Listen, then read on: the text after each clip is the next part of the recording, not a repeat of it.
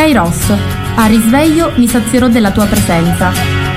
Formazione, cultura, attualità. Lancia in alto la tua vita come una moneta e lasciala volare più su. La paura di cadere non potrà mai farti male se tu chiedi aiuto lassù e cadi poi piangi ma è già lì con te. E anche se poi non lo vedi sì lui è già lì perché non c'è fallimento. Se porti Dio dentro di te mi sono visto anch'io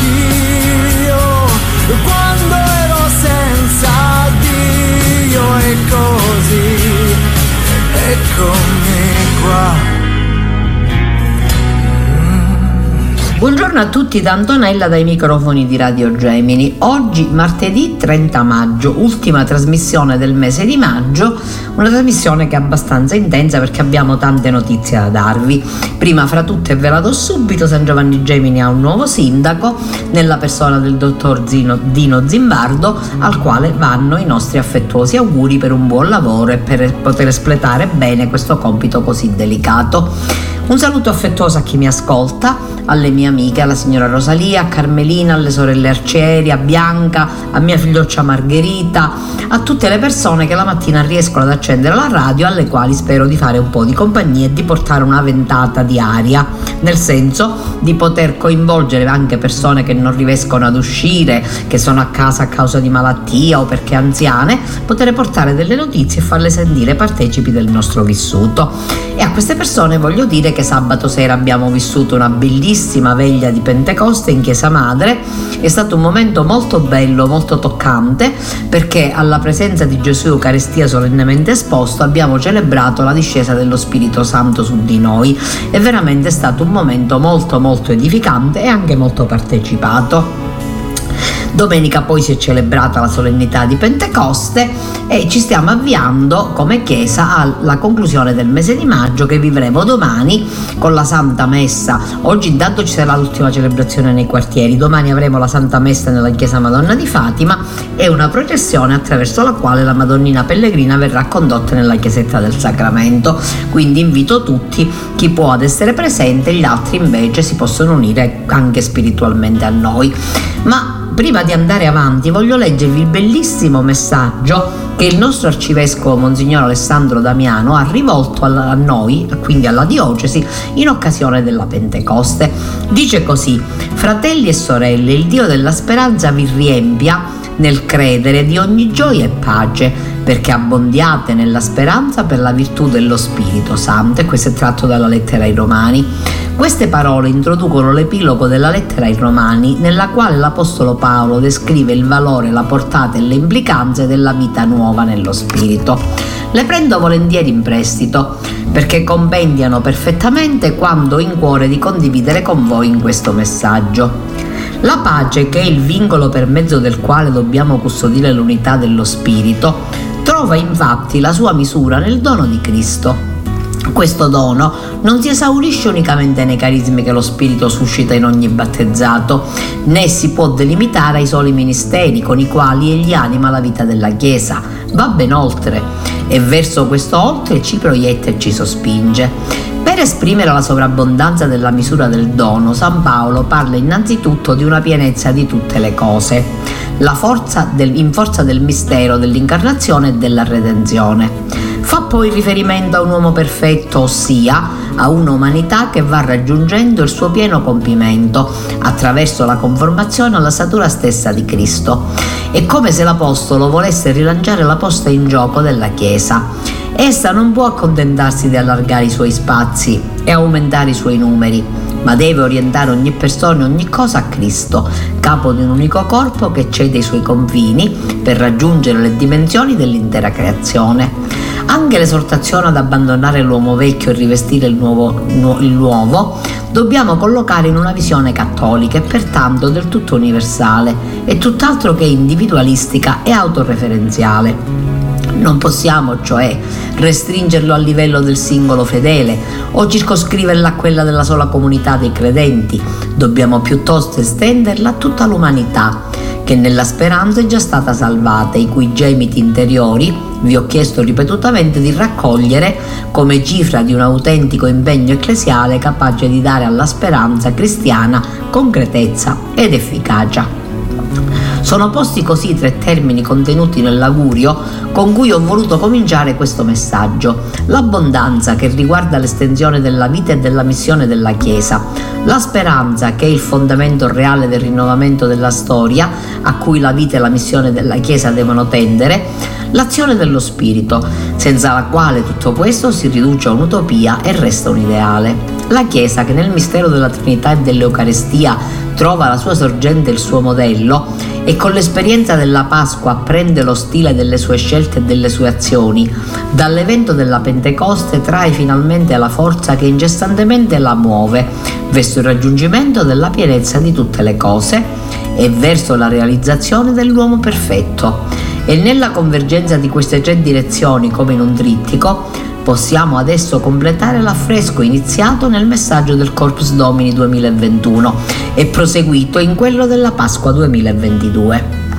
Nel primo ho posto in risalto il valore dell'unità intesa in una prospettiva trinitaria ed eucaristica, come apertura all'alterità e integrazione della diversità, in contrapposizione all'indifferentismo e all'autosufficienza che si riscontrano sempre più frequentemente nella mentalità corrente e che si riflettono a livello teorico e pratico anche in ambito ecclesiale. Per superare questo equivoco ho suggerito di considerare l'unità come presupposto e non come prodotto. Se infatti ci illudiamo di doverla costruire, con i nostri sforzi non ci riusciremo mai. Se invece ci, ci sforziamo di riscoprire ciò che già ci unisce, allora possiamo farcela. Su questa convinzione si innesta l'invito a raccogliere i gemiti dell'umanità e della creazione, espliciti o latenti, manifestati con linguaggi usuali o formulati con espressioni non convenzionali. Solo a partire da questi gemiti, senza tralasciarne alcuno e riconoscendo in ciascuno l'invocazione della stessa umanità che ci accomuna e ci interpella, l'ideale della comunione può diventare sempre più reale, concreto e fecondo. Nel secondo messaggio ho cercato di delineare alcune dinamiche ambigue che, nel tentativo di attuare questo impegno, emergono già dall'esperienza pasquale degli stessi discepoli e di cui dobbiamo prendere consapevolezza se vogliamo che lo sforzo giunga a buon fine. Il bisogno di novità deve scontrarsi con le resistenze degli schemi mentali acquisiti e delle abitudini consolidate. L'audacia del coraggio deve fare i conti con paure che possono arrivare anche a paralizzare la fede. Anche a paralizzare la fede deve vincere il rischio di un'incredulità tanto più pericolosa quanto più inconsapevole e ho tirato fuori tre direttrici che devono caratterizzare lo stile tipicamente ecclesiale e che vi ho consegnato anche come espressioni effettive di sinodalità. La sfida del cercarsi, l'arte del raccontarsi e la disponibilità a lasciarsi precedere. Soffermandomi ora sulla Chiesa della Pentecoste vorrei dare un contenuto a queste tre direttrici per indicare in che modo possiamo metterci veramente in atteggiamento di uscita, così da guardare e tendere sempre di più verso quel compimento a cui il risorto ci orienta. Per farlo proverò a cogliere il valore di alcuni particolari dell'evento della Pentecoste e a metterli in relazione con le loro ricadute pratiche nella vita delle prime comunità cristiane, seguendo idealmente il loro sviluppo nella relazione degli atti degli Apostoli. Con un cuore solo e un'anima sola. Il primo e più evidente particolare lo troviamo nel momento stesso in cui lo Spirito irrompe nel cenacolo. Apparvero loro lingue come di fuoco, che si dividevano e si posarono su ciascuno di loro, e tutti furono colmati di Spirito Santo e cominciarono a parlare in altre lingue nel modo in cui lo Spirito dava loro il potere di esprimersi. In questa descrizione troviamo chiaramente un duplice riferimento veterotestamentario. Il primo ci riporta al Sinai, sul quale era sceso il Signore nel fuoco per parlare con Mosè e consegnargli la legge dell'alleanza per il popolo. Il secondo ci rimanda a Babele, dove Dio confuse l'unica lingua degli uomini perché la loro incomunicabilità ridimensionasse il loro delirio di onnipotenza. L'accostamento di questi due riferimenti e la loro rilettura alla luce degli eventi del cenacolo ci dice che possiamo orientare nuovamente la storia verso il suo compimento solo se permettiamo allo spirito di farci interiorizzare quell'unica parola capace di ricomporre ogni forma di disgregazione dell'esistenza e ogni tipo di frammentazione dei rapporti. Possiamo dunque conservare l'unità dello spirito per mezzo del vincolo della pace a condizione di non ridurre illusoriamente questo vincolo all'assenza di incomprensioni, che di fatto è impossibile. La pace, dono del risorto, consiste infatti nella capacità di superare le incomprensioni che altrimenti ci dividerebbero nella logica del Vangelo. E questo non può avvenire se non mediante la comprensione di tutta la verità di cui lo Spirito Santo, con i suoi tempi che non sempre coincidono con i nostri, ci rende capaci secondo la promessa di Gesù. La reazione istintiva a questo primo segno della Pentecoste è lo stupore, che innesca in tutti quelli che lo provano una nuova ricerca di senso. Luca utilizza diverse espressioni per sottolineare questo fatto. Dice che la folla è turbata e che tutti sono stupiti e fuori di sé per la meraviglia. Aggiunge inoltre che tutti, stupefatti e perplessi, cominciano a chiedersi cosa tutto questo possa significare. Da questo stupore e da questo allargamento di prospettive sul significato della pace dobbiamo ripartire partire, piuttosto che continuare a scandalizzarci e piangerci addosso per tutte le fratture che non siamo più in grado di risanare. Fino a quando continueremo a ribadire le nostre ragioni senza volere sentire quelle degli altri e fino a quando non sapremo operare un sano discernimento, ricomponendo le varie posizioni nella carità di Cristo, la pace resterà solo un'illusione e la concordia una falsa speranza.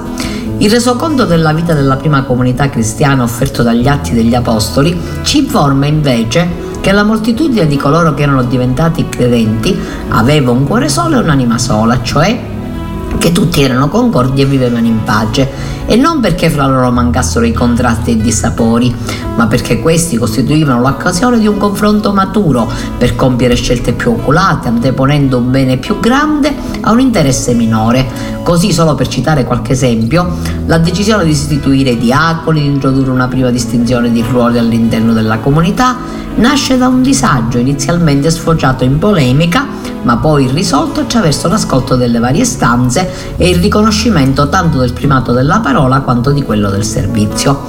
Anche la prima missione ai pagani è la conseguenza di una gelosia che spinge i giudei a rifiutare la predicazione e che i discepoli, anziché farne un protesto per forzare barriere ostinate a restare chiuse, trasformano nella gioia di potersi rivolgere a porte disposte ad aprirsi.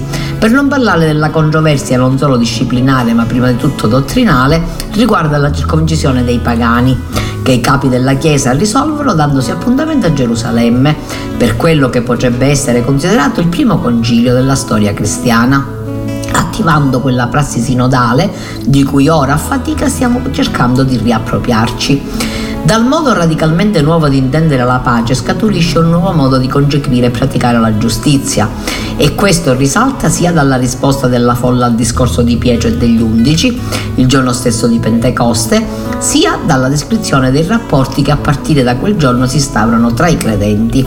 La prima predicazione fuori dal cenacolo collega direttamente l'annuncio di Cristo morto e risorto alla responsabilità collettiva che in quanto tale chiama in causa quella personale.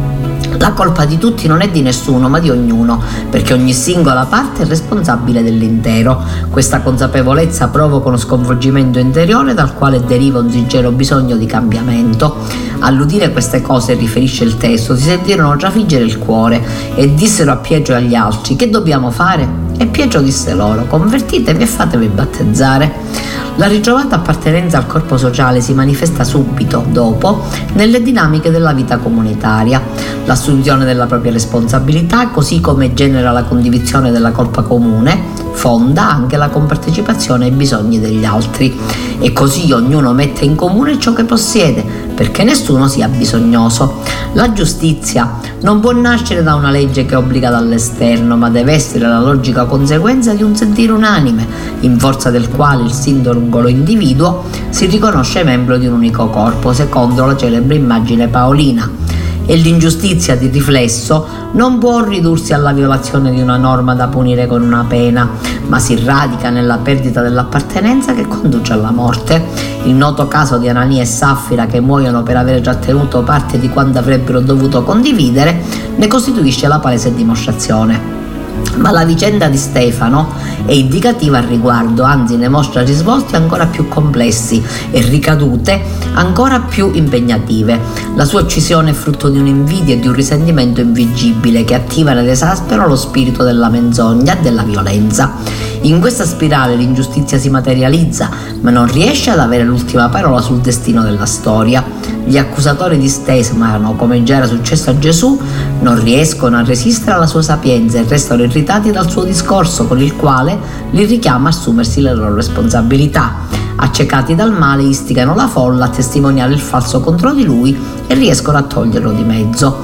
Proprio il martirio di Stefano inaugura il tempo della persecuzione della Chiesa e della dispersione dei discepoli, che diventa però un'opportunità non solo perché permette la diffusione del Vangelo, ma anche perché costringe la comunità a estendere il suo senso di appartenenza oltre i confini di Gerusalemme.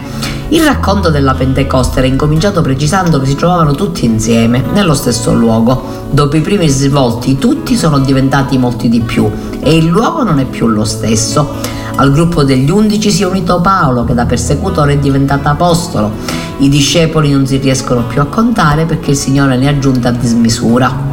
I cristiani si ritrovano nella Macedonia, in Grecia, nell'Asia Minore e addirittura a Roma nel cuore dell'impero.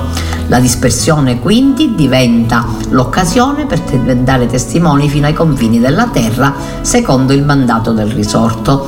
La Chiesa della Pentecoste uscendo dai suoi spazi sia fisici che mentali utili per ritrovarsi ma che a lungo andare possono diventare trappole e trasformarsi in gabbie, impara a parlare i linguaggi degli uomini e delle donne che abitano in ogni angolo della terra. Questo slancio inarrestabile della Chiesa della Pentecoste vorrei che fosse anche il nostro e a tutti e a tutte auguro di custodirlo, di alimentarlo e se serve di ritrovarlo. Il passaggio del successore di Pietro in terra grigentina in quest'anno, che quest'anno stiamo commemorando, rappresenta per la nostra Chiesa un memoriale che ci aiuta a fissare tre precise consegne quanto scritto in questo messaggio, auspicando che diventi l'anima del nostro impegno ecclesiale per i prossimi anni.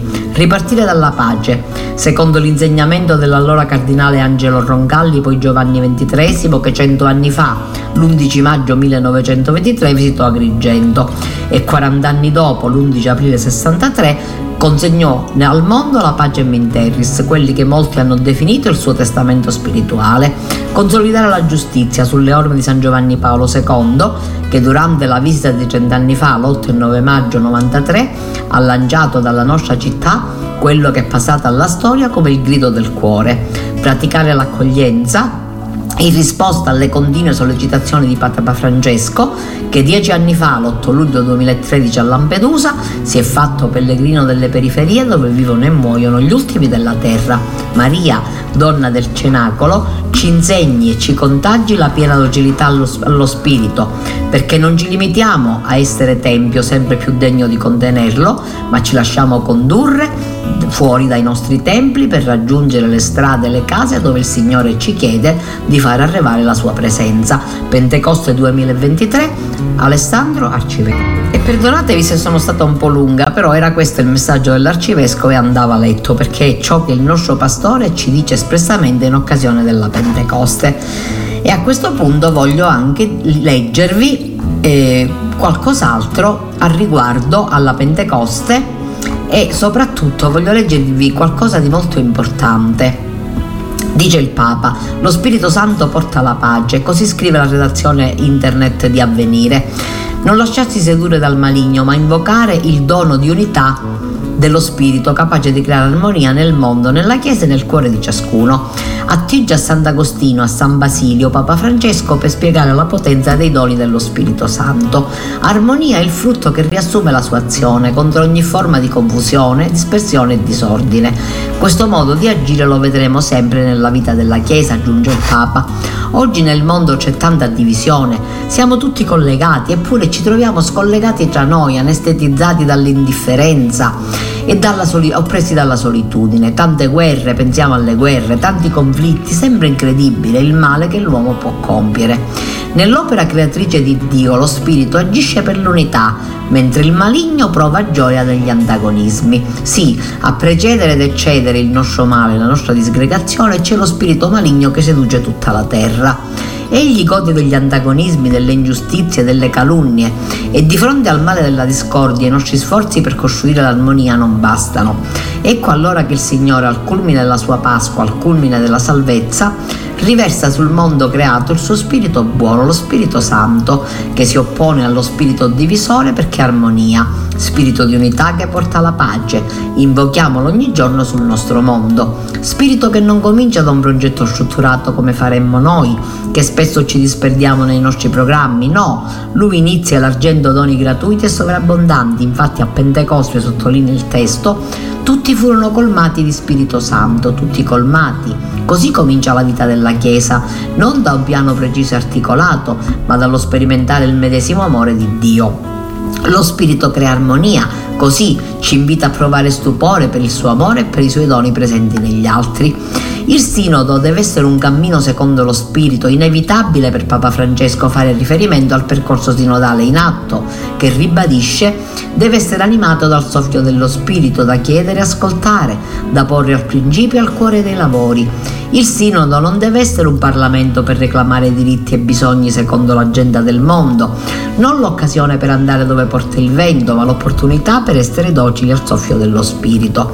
Con lo spirito vivificante, l'amore del Signore ci conquista e la speranza rinasce, sottolinea il Papa, che invita, costruiamo armonia nella Chiesa e aggiunge, se vogliamo armonia cerchiamo Lui, non dei riempitivi mondani, invochiamo lo Spirito Santo ogni giorno, iniziamo ogni giornata pregandolo, diventiamo docili a Lui, senza di Lui la Chiesa è inerte, la fede è solo dottrina, la morale è solo un dovere, la pastorale è solo un lavoro e tante volte sentiamo tanti cosiddetti pensatori teologi che ci danno dottrine fredde, sembrano matematiche perché manca lo spirito dentro. Lasciarsi plasmare dallo spirito, raccomanda ancora Francesco, al di là dei nostri giudizi affrettati e delle nostre resistenze a promuovere riconciliazione e comunione, e al di là di tutte le nostre possibilità e possibili testardaggini. Come d'abitudine fa il pontefice per aiutare a interiorizzare i nuclei del messaggio evangelico, pone alcune domande. Il mio modo di vivere è docile allo spirito e testardo, testardo alle lettere, testardo alle cosiddette dottrine che soltanto sono espressione fredda di una vita. Ancora l'invito a chiedere che lo spirito venga in abbondanza perché lo spirito armonizza i cuori lacerati dal male, frantumati dalle ferite, disgregati dai sensi di colpa. Ancora abbraccio, promuovo riconciliazione e creo comunione o, sto sempre cercando, ficcando il naso dove ci sono difficoltà per sparlare, per dividere, per distruggere. Perdono, promuovo riconciliazione, creo comunione. Se il mondo è diviso, se la Chiesa si polarizza, se il cuore si frammenta, non perdiamo tempo a criticare gli altri e arrabbiamoci con noi stessi, ma invochiamo lo Spirito Santo. A Regina Geli il Papa ha sottolineato che nella Pentecoste i discepoli chiusi nel cenacolo perché sconvolti dalla morte di Gesù e senza speranza, ricevono lo Spirito Santo del risorto e annunciano la buona notizia senza più paura. Anche a noi paralizzati dalla paura dell'altro, dello straniero e persino di Dio, lo Spirito Santo porta la vicinanza del Signore, illumina il cammino e ci sostiene nelle avversità. Francesco, dopo la recita del Regina Celi, dedica le sue prime parole ad Alessandro Manzoni.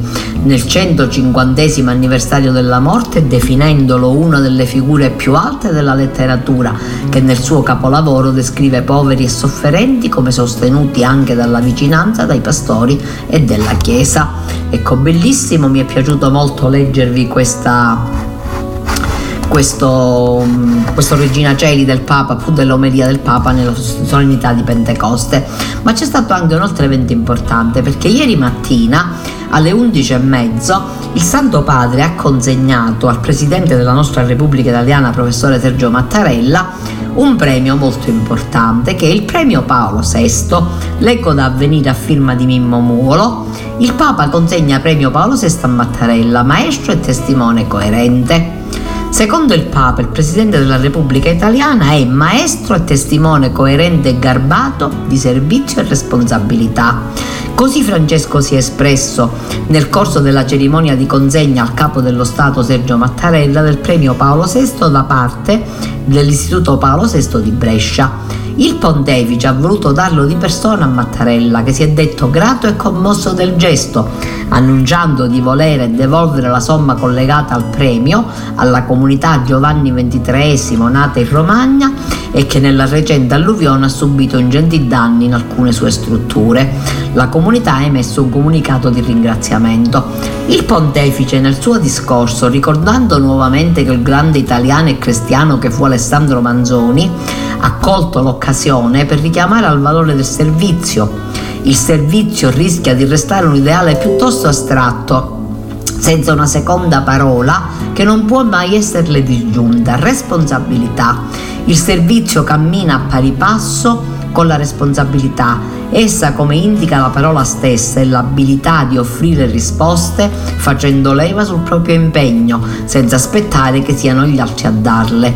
Quante volte, signor Presidente, prima che con l'esempio che con le parole lei lo ha richiamato. Anche in questo momento non si può che notare una feconda affinità con Giovan Battista Mondini, che fin da giovane prete fu educatore di responsabilità. Da Papa poi scrisse che le parole servono a poco se non sono accompagnate in ciascuno da una presa di coscienza più viva della propria responsabilità.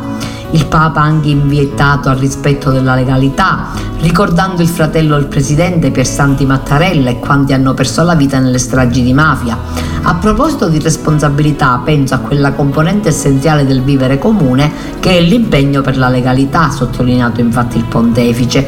Essa richiede lotte ad esempio, determinazione e memoria, memoria di quanti hanno sacrificato la vita per la giustizia. Penso a suo fratello Piersanti, signor Presidente, e alle vittime della strage mafiosi di Capaci, di cui pochi giorni fa si è commemorato il 30 trentennale. Nel suo intervento Papa Bergoglio ha sottolineato l'urgenza della pace. San Paolo VI sentì l'importanza della responsabilità di ciascuno per il mondo di tutti, per un mondo diventato globale. Lo fece parlando di pace, quanto è urgente oggi. Lo fece esortando a lottare senza rassegnarsi di fronte agli squilibri delle ingiustizie planetarie, perché la questione sociale è questione morale e perché un'azione solidale dopo le guerre mondiali è veramente tale solo se globale. Lo fece esortando a lottare senza rassegnarsi di fronte a squilibri di ingiustizie planetarie. Oltre a 50 anni fa avvertì l'urgenza di fronteggiare le sfide climatiche davanti alla minaccia di un ambiente che scrisse sarebbe diventato intollerabile all'uomo in conseguenza della distruttiva attività dell'uomo stesso, che, spadroneggiando sul creato, si sarebbe trovato a non padroneggiarlo più richiamato nell'intervento del Papa anche il sacrificio di Aldo Moro, molto legato a Paolo VI come è noto. Il senso di responsabilità e lo spirito di servizio stavano per San Paolo VI alla base della costruzione della vita sociale, ha detto Papa Francesco. Egli ci ha lasciato l'impegnativa eredità di edificare comunità solidali. Era il suo sogno, che si scontrò con vari incubi diventati realtà Penso alla terribile vicenda di Aldo Moro. Era il desiderio ardente che portava nel cuore e che espresse nei termini di una comunità di partecipazione e di vita animate dall'impegno a prodigarsi per costruire solidarietà attive e vissute. Non sono utopie, ma profezie. Profezie che esortano a vivere ideali alti, perché di questo oggi hanno bisogno i giovani. E sono lieto, signor Presidente, l'omaggio del Papa Mattarella, di farmi strumento di riconoscenza a nome di quanti, giovani e meno giovani, vedono in lei un maestro, ma soprattutto un testimone coerente e garbato di servizio e di responsabilità. La consegna del riconoscimento è avvenuta nella sala Clementina del Palazzo Apostolico. Il premio è nato per l'iniziativa dell'Istituto Paolo VI al fine di sottolineare personalità eminenti che si sono distinte nei diversi ambiti della cultura e nella promozione di una convivenza umana giusta e hanno testimoniato la vitalità dell'eredità spirituale di Papa Montini. Il comitato scientifico e il comitato esecutivo hanno deciso di conferirlo a Sergio Mattarella più che altro perché è possibile riconoscere l'erede di una grande tradizione di politici cattolici che hanno pensato e contribuito a realizzare l'Unione Europea come spazio di convivenza pacifica e democratica tra i popoli. Il presidente Mattarella ha preso brevemente la parola prima del discorso del Papa e ha detto credo che que- questa sia un'occasione per porre in evidenza più che il destinatario del premio la figura di Paolo VI e il suo straordinario contributo alla Chiesa dell'Italia e al mondo. Ha detto subito dopo aver ricevuto il premio, Octogesima Advenience Populorum Progresso e il discorso delle Nazioni Unite ha citato sono stati fondamentali punti di orientamento per me e per una moltitudine di persone. Con i suoi insegnamenti ha proseguito, ha collocato e trasmesso in una visione armonica, chiara e compiuta fede, dignità umana, libertà e pace. È stato il Papa del passaggio della mia giovinezza all'età matura e anche il mio vescovo, ha detto il capo dello Stato, ricordando gli anni in cui ero impegnato nella gioventù gioventù dell'azione cattolica della diocesi di Roma. Per questa ragione, ha concluso, avverto in alta misura l'onore di ricevere il premio a lui intitolato e non posso non nascondere la commozione per averlo ricevuto dalle mani del Santo Padre. Ecco, io mh, mm, ho assistito, proprio ho visto in diretta questa trasmissione, sono rimasta molto colpita, anche perché il Papa ha sottolineato come la politica sia un'espressione molto alta di carità e di amore nei confronti degli altri e come abbia un livello molto alto che va riscoperto e riabilitato perché molte volte questo alto senso di politica è stato perso. E continuando la nostra trasmissione vi leggo un articolo apparso su Avvenire a firma di Maurizio Patriciello Pentecoste, vieni Spirito Santo, spargi a piene mani i semi benedetti della pace. Pentecoste, aria fresca, alba luminosa dopo il buio della notte, primavera dello spirito tutto si fa nuovo. Dio ci chiede di essere coraggiosi, di pretendere, di osare, di credere che anche il, più, il, peccatore più ingallito e forsennato, se vuole, può accedere alla fonte del suo perdono. Lui altro non vuole.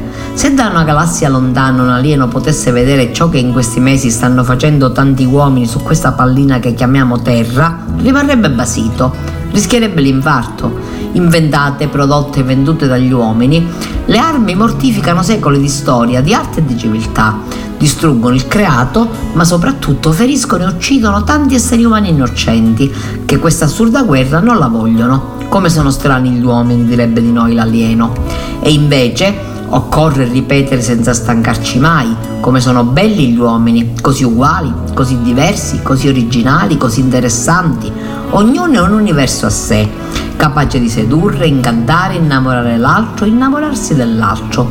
Come sono belli gli uomini quando si fanno sentinelle e custodi attenti dei fratelli, quando come in questi giorni in Emilia Romagna, incuranti del pericolo, si gettano nel fango, si arrampicano sui tetti per tentare di salvare un cagnolino, un maialetto, una mamma e i suoi bambini.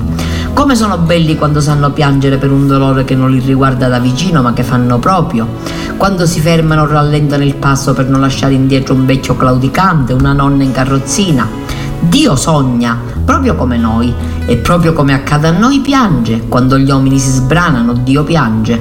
Quando il vicino da salvare diventa il nemico da ammazzare, Dio piange. Quando chi ha ricevuto la vita non sa più essere felice, Dio piange. Pace. Abbiamo bisogno della pace più che del pane da mangiare. Abbiamo il diritto di vivere in pace, il dovere di costruire la pace. Abbiamo la grazia di chiederla la pace allo Spirito Santo, consolatore, avvocato, fuoco, soffio del Figlio, dono del Padre. Colui che fonda due persone in uno, che unisce milioni di credenti in una sola Chiesa, miliardi di uomini in una sola umanità. Coraggio.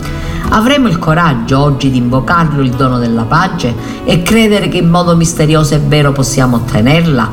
Sapremo sperare contro ogni plausibile speranza, ogni previsione, ogni strategia politica, economica, militare e credere che nulla è impossibile a Dio? Coraggio dunque, presto corriamo a Cana e con Maria sgraniamo gli occhi davanti agli otri d'acqua diventati vino non fermiamoci, portiamoci a Betania. Gesù ha ordinato a un morto di ritornare in vita. Pazzesco.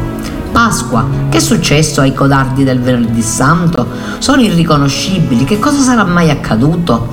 Dove avranno attinto la forza per affrontare i nemici che ieri li impaurivano? Chi ha dato loro il coraggio per spalancare le porte e gettarsi nella mischia, per gridare al mondo che Gesù è il Signore? Lo Spirito. Vieni Spirito Santo, avvolgi questa nostra umanità stupida e stupenda, insegnale a conta per contare i propri giorni, perché arrivi ad assaporare la gioia e la sapienza del cuore. Vieni Spirito Santo, trasforma i cuori di chi può mettere oggi stesso fine a questa guerra infame. La smettano di tormentarci, di tenerci col fiato sospeso. Vieni Spirito Santo, vieni con il dono della pace, pace da accogliere gratuitamente e custodire faticosamente. Costa fatica rinunciare all'amarissimo e dolciaccio sapore della vendetta e dell'orgoglio. Costa fatica togliere qualcosa dalla propria ingordigia per soccorrere, difendere, promuovere, amare il prossimo. Una fatica però che non stanca, non umilia e non uccide, ma al contrario moltiplica la pace. Vieni Spirito Santo, spargi a pieni mani i semi benedetti della pace, perché attecchisca e germogli il possente albero della pace che tutti gli uomini di buona volontà, credenti e non credenti, desiderano, ricercano e bramano. Ecco, con questo augurio padre Maurizio Patriciello ci augurava appunto una buona Pentecoste e la Pentecoste l'abbiamo celebrata da poco, quindi alla fine possiamo anche un attimino riflettere un pochettino in più su tutto questo. E, è importante anche riflettere un attimino sulla solennità della Pentecoste, la discesa dello Spirito Santo. È una delle feste più importanti del calendario liturgico, ve l'ho già detto, Pasqua di Ciuri, come la chiamavano gli antichi. L'origine del nome è la festa agricola. Quando verrà lui, spiega Gesù nel Vangelo di Giovanni, lo Spirito della verità vi guiderà a tutta la verità, perché non parlerà da se stesso, ma dirà tutto ciò che avrà udito e vi annuncerà le cose future. Egli mi glorificherà, perché prenderà da quel che è mio e ve lo annuncerà. Tutto quello che il Padre possiede è mio, per questo ho detto che prenderà da me e ve lo annuncerà. Letteralmente la parola Pentecoste indica in greco il cinquantesimo giorno. Inizialmente il popolo ebraico lo celebrava appunto 50 giorni dopo la Pasqua. Era una festa agricola di ringraziamento a Dio per i doni della terra che coincideva con l'inizio di della mietitura del grano e dei primi frutti. Più tardi su questa celebrazione originaria si innestò la memoria del dono delle tavole della legge fatto da Dio a Mosè sul monte Sinai. Nel rituale ebraico a Pentecoste ci si asteneva da qualsiasi lavoro ed era previsto il pellegrinaggio degli uomini a Gerusalemme. Nella tradizione cristiana invece si attribuisce a Tertulliano la prima testimonianza della Pentecoste come festa dello Spirito Santo, sempre 50 giorni dopo la Pasqua. La discesa dello Spirito viene raccontata nel capitolo 2 degli Atti degli Apostoli. Mentre stava compiendosi il giorno della Pentecoste, recita il testo, si trovarono tutti assieme nello stesso luogo, venne all'improvviso dal cielo un fragore, quasi un vento che si abbatte impetuoso e si riempì tutta la casa dove stavano. Apparvero loro lingue di fuoco che si dividevano e si posavano su ciascuno di loro e tutti furono colmati di Spirito Santo e cominciarono a parlare in altre lingue, nel modo in cui lo Spirito dava loro il potere di esprimersi. Il testo prosegue poi con la prima predicazione dell'Apostolo Pietro che assieme a Paolo allarga i confini del cristianesimo, sottolineando l'unità e l'universalità della fede, dono dello Spirito. Santo, spirito che è concesso a tutti i battezzati e che al tempo stesso nella fantasia diversità dei carismi e dei ministeri costituisce la Chiesa. Inesauribile largitore di doni, sono sette quelli che secondo l'insegnamento del profeta Isaia gli vengono attribuiti, sapienza, intelletto, consiglio, fortezza, scienza, pietà e timore di Dio.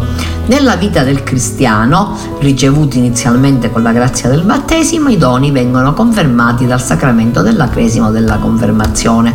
Lasciatemi dire che per molto tempo lo Spirito Santo è stato l'illustre sconosciuto della Chiesa, perché devo dire che si conosceva ben poco e si, si, anche si, si celebrava molto, in maniera molto scarna la Pentecoste. Negli ultimi anni, grazie al rinnovamento nello spirito, grazie ai movimenti, io dico grazie al cammino neocatecumenale che mi ha aiutato tantissimo nella comprensione della Pentecoste, di questa festa importantissima e, de- e nella comprensione anche dello Spirito Santo in quanto dono del Cristo risorto e terza persona della Santissima Trinità, devo dire che negli ultimi anni siamo riusciti a comprendere tanto a fare anche memoria, a pregare, a riunirci, a fare queste veglie bellissime come è stata bellissima la veglia di sabato scorso per invocare lo Spirito Santo che ci possa con- concedere il dono della pace, il dono della sapienza, tutti i suoi sette doni che sono importanti e fondamentali per la vita. E mentre mi accingo a salutarvi sperando di non avervi tediato, voglio darvi una, una piccola ricetta molto semplice.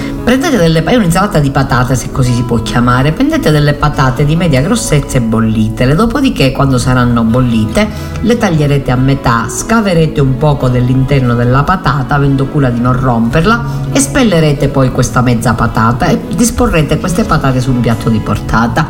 Prenderete tutti gli interni delle patate che avete scollato, li, li schiaccerete con la forchetta, condirete con sale, un pochino di pepe e poi aggiungerete a piacere una scatoletta fetta di tonno, della giardiniera, un cucchiaio di maionese e creerete un composto che andrete a disporre all'interno delle, dei gusci di patate.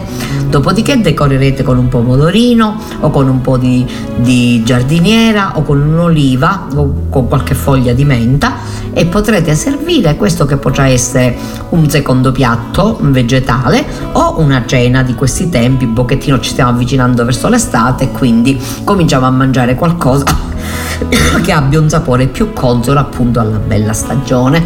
E detto questo, Prima di salutarvi, vi ricordo che domani si concluderà solennemente il mese di maggio, che entreremo nel mese di giugno, che è il mese consacrato al cuore di Gesù dalla Chiesa, ma che per noi San Giovannesi e Cammaratesi è Uvisi Gesù Nazaré, perché ci avviciniamo alla festa che verrà celebrata con grande solennità il 17 e 18 giugno, proprio come momenti fondamentali, però ci sarà una preparazione settimanale, cominceremo già dalla settimana prima e quindi vivremo intensamente il mese di giugno che ci regalerà pure la festa del Corpus Domini, molto importante con la solenne processione.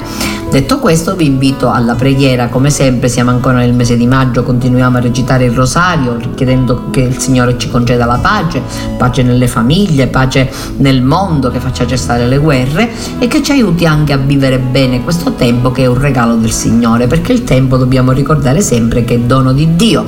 Vi invito a partecipare alle celebrazioni laddove sia possibile, vi invito anche a collegarvi con la nostra radio che trasmette le celebrazioni eucaristiche, quindi ci fa vivere anche un pochettino più da vicino questi momenti belli e importanti per, la, per il nostro paese. Vi invito sempre a stare connessi con la nostra radio che sempre vi trasmette qualche trasmissione interessante. Detto questo, vi auguro buon proseguimento di settimana, buona conclusione del mese di maggio, buon inizio del mese di giugno e buona giornata a tutti coloro che hanno la pazienza di ascoltarmi da Antonella dai microfoni di Radio Gemini. Grazie a tutti, a risentirci venerdì dalle nostre frequenze. Kairos, a risveglio mi sazierò della tua presenza. Formazione, cultura, attualità. Lancia in alto la tua vita come una moneta